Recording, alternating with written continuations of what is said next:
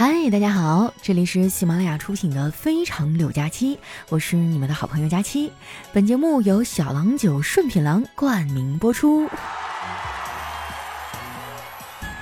那明天就是中秋节了啊，紧接着就是国庆小长假，在这儿呢，我代表工作室全体小伙伴哈，祝大家节日快乐！这么多年了啊，你们在我心中早就不是单纯的听众了。而是素未谋面啊，却一直关心我、懂我的朋友，所以这个中秋呢，就不用给我送月饼了啊！毕竟去年我们领导画了大饼，我还没吃完呢。那自古以来哈，中秋节就是一个团圆的日子，在外的游子呢，都得尽量的往回赶，和家人一起过节。但是，一到这时候吧，我就觉得头疼，毕竟作为家里唯一的大龄单身女青年，总是会被拉出来说教一番。哎，我就想问一下，你们都是怎么跟长辈相处的？我觉得跟我爸沟通起来太费劲了，说两句就得吵起来。今天早上啊，我爸就无缘无故的骂我：“啊，你都快三十的人了，还一事无成，成天就知道玩。你看人家谁谁谁跟你一样大，都已经开公司了。”当时我就不服气了，我就顶了一句嘴：“那你还跟马云一边大呢？你看看人家。”然后我爸这心态就炸了，到现在还没搭理我。我倒是觉得我爸没必要自卑，那马云也是人呢，只不过他比我们多了几百亿的资产罢了。我觉得马云的核心能力哈就是管理啊，就特别会收买人心。这个我还真研究过啊，我发现如果想让别人死心塌地的跟着你，很简单。对女孩呢，你就说。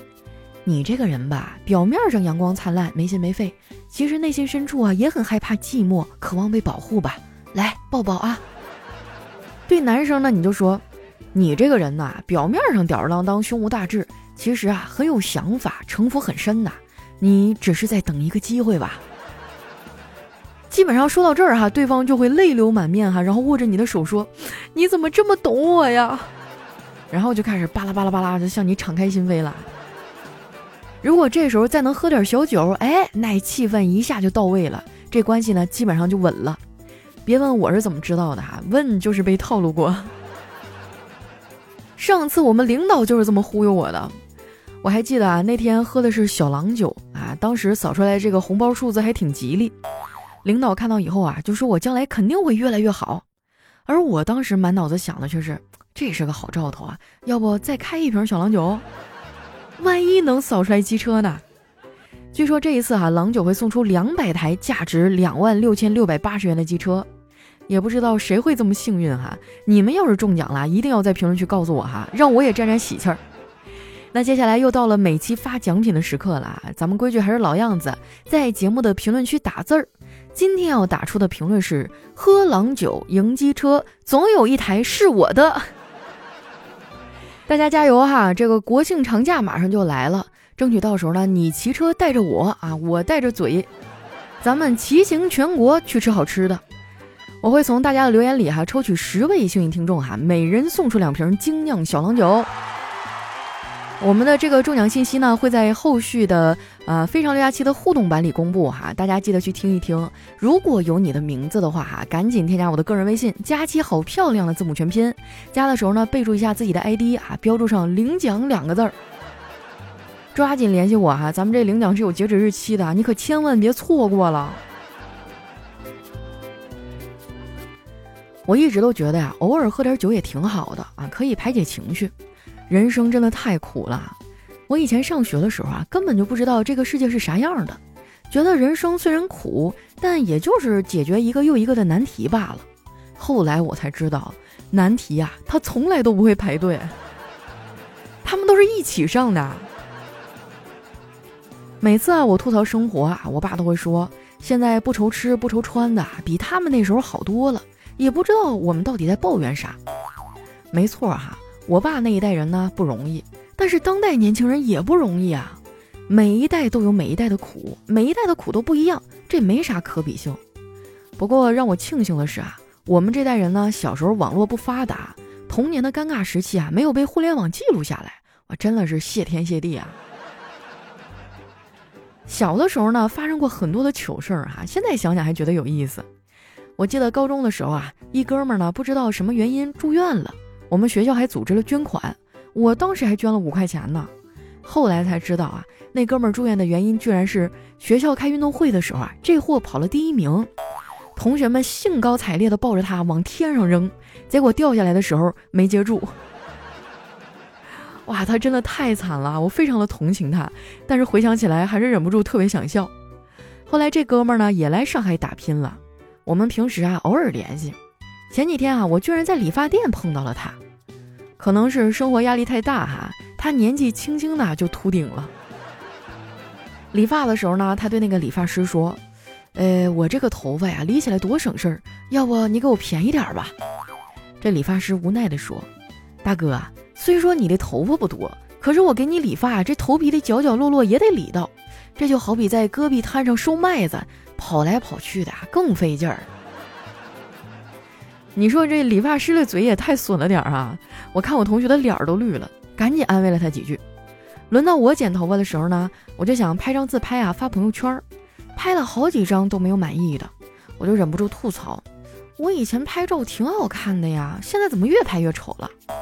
这理发师啊就在一旁接话：因为现在的像素越来越高了呀。哎，我就纳闷了，他这么说话真的不会挨揍吗？这个店赚钱难道靠的是医药费啊？剪完头发，我就坐公交车回家。下车的时候呢，不小心撞到一个人儿。他当时特别生气啊，就质问我：“你不会说话吗？”我点点头，然后就避免了一场战争。到楼下的时候啊，就接到我爸的电话，他说他们出去了，晚饭让我自己解决。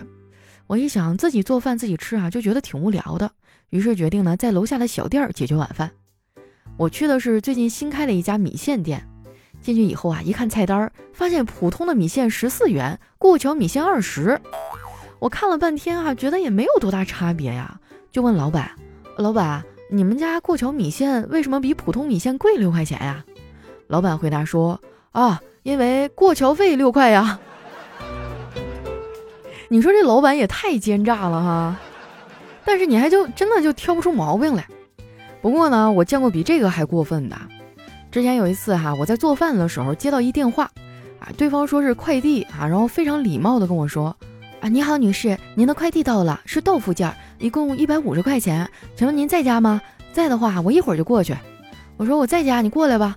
哦，我正做饭呢，有个事儿哈，能不能麻烦你在我们楼下路口帮我买块豆腐呀？结果我没想到啊，不到十分钟，他居然真的提着一块豆腐上来了。我打开门的时候呢，他把豆腐塞到我的手里，说：“呃，一共一百六十七块钱。”我当时都震惊了，我说：“啊，豆腐这么贵吗？”小哥说：“哦，豆腐五块，快递费十二，这豆腐不包邮啊。”果然呐，这个世界的一切都在暗中标好了价格。我忍不住跟丸子吐槽这个事儿，丸子的关注点呢就特别奇怪，他听完以后啊，问了我一个问题：“佳琪姐。”你用豆腐做的啥菜呀？直接就给我问懵了。丸子不愧是吃货啊，最关心的问题都是跟吃相关的。我发现他们吃货的嘴呢有两个基本用途，一个是吃，另一个啊就是吵吵着要减肥。丸子一般呢都是白天说自己不吃了要减肥，然后一到半夜啊就给我发微信啊，姐要不要出来吃夜宵啊？我算是看出来了，他就是想拉着我一起胖。我决定呢，以后我的手机啊只开到晚上十一点，十一点以后啊我不接任何的消息和电话。你问我要是错过重要的信息该怎么办哈？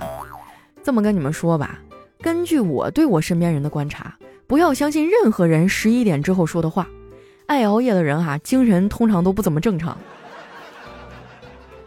说出来你们可能不信，我最近的作息啊都变得正常了。在这儿呢，我要给那些习惯性熬夜的人啊一个忠告：别熬了，对身体不好。真的，你听我的，调整一下，你会有不一样的收获。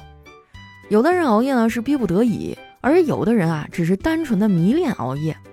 我个人觉得哈，迷恋熬夜真的可以归为一种病态了，说明你没有能力结束旧的一天，也没有勇气啊开始新的一天。我不熬夜呢，还有一个原因。就是每天早上八点，我们家楼下会准时的开始跳广场舞。我想多睡一会儿都不行。我跟物业啊反映过很多次，根本就没人搭理我。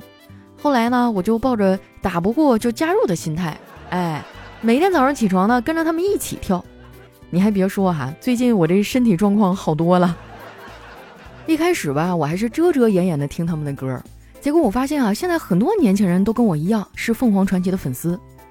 你说凤凰传奇这个组合挺有意思哈，以前他们二十岁的时候，看着台下五十岁的粉丝陷入沉思，现在他们要五十了啊，看着台下二十岁的粉丝陷入了沉思。不瞒你们说啊，很多人的歌单里啊没有一首他们的歌，但是全国百分之九十的人都会唱他们的歌，剩下那百分之十呢？是因为嘴硬，我甚至觉得哈，如果他们开演唱会，我都会买票去现场看，不为别的啊，就是单纯的喜欢。我现在算是想开了，人活一世，喜欢啥就干啥，喜欢啥就买啥。现在哈，我把在喜欢的东西上花的钱统称为精神维护费。我能怎么办呀？你说现在生活压力这么大，不给自己找点情绪出口啊，真的会很难受。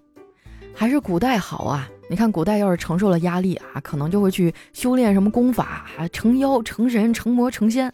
你再看看现代，承受的压力太多啊，就会变成精神病儿。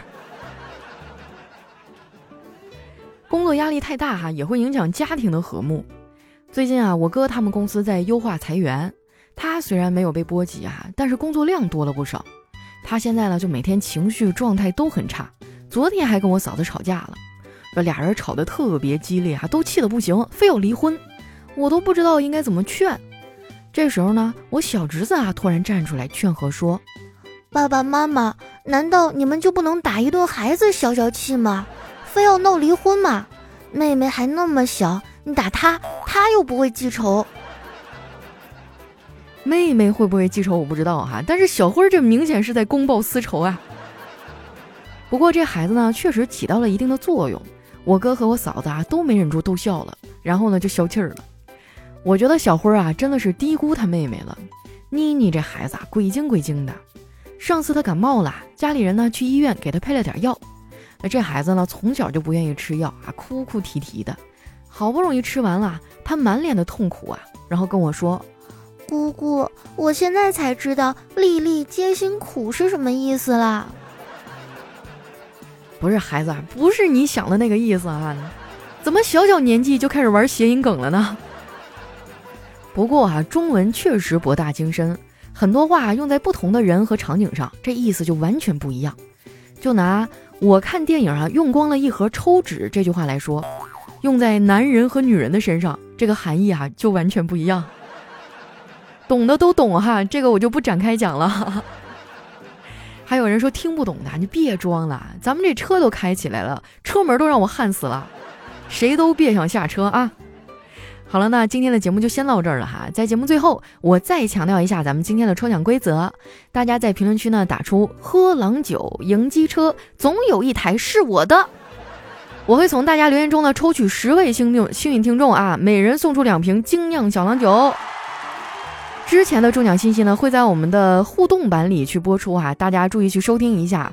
然后获奖的朋友呢，添加我的个人微信“佳期好漂亮”的字母全拼啊。咱们这个领奖是有截止日期的哈，错过了就拿不到了呀，朋友们哈。领奖不积极，脑子有问题啊。好了，不闹了哈，抓紧时间行动起来。那今天我们的节目就先到这儿了，我们下期节目再见。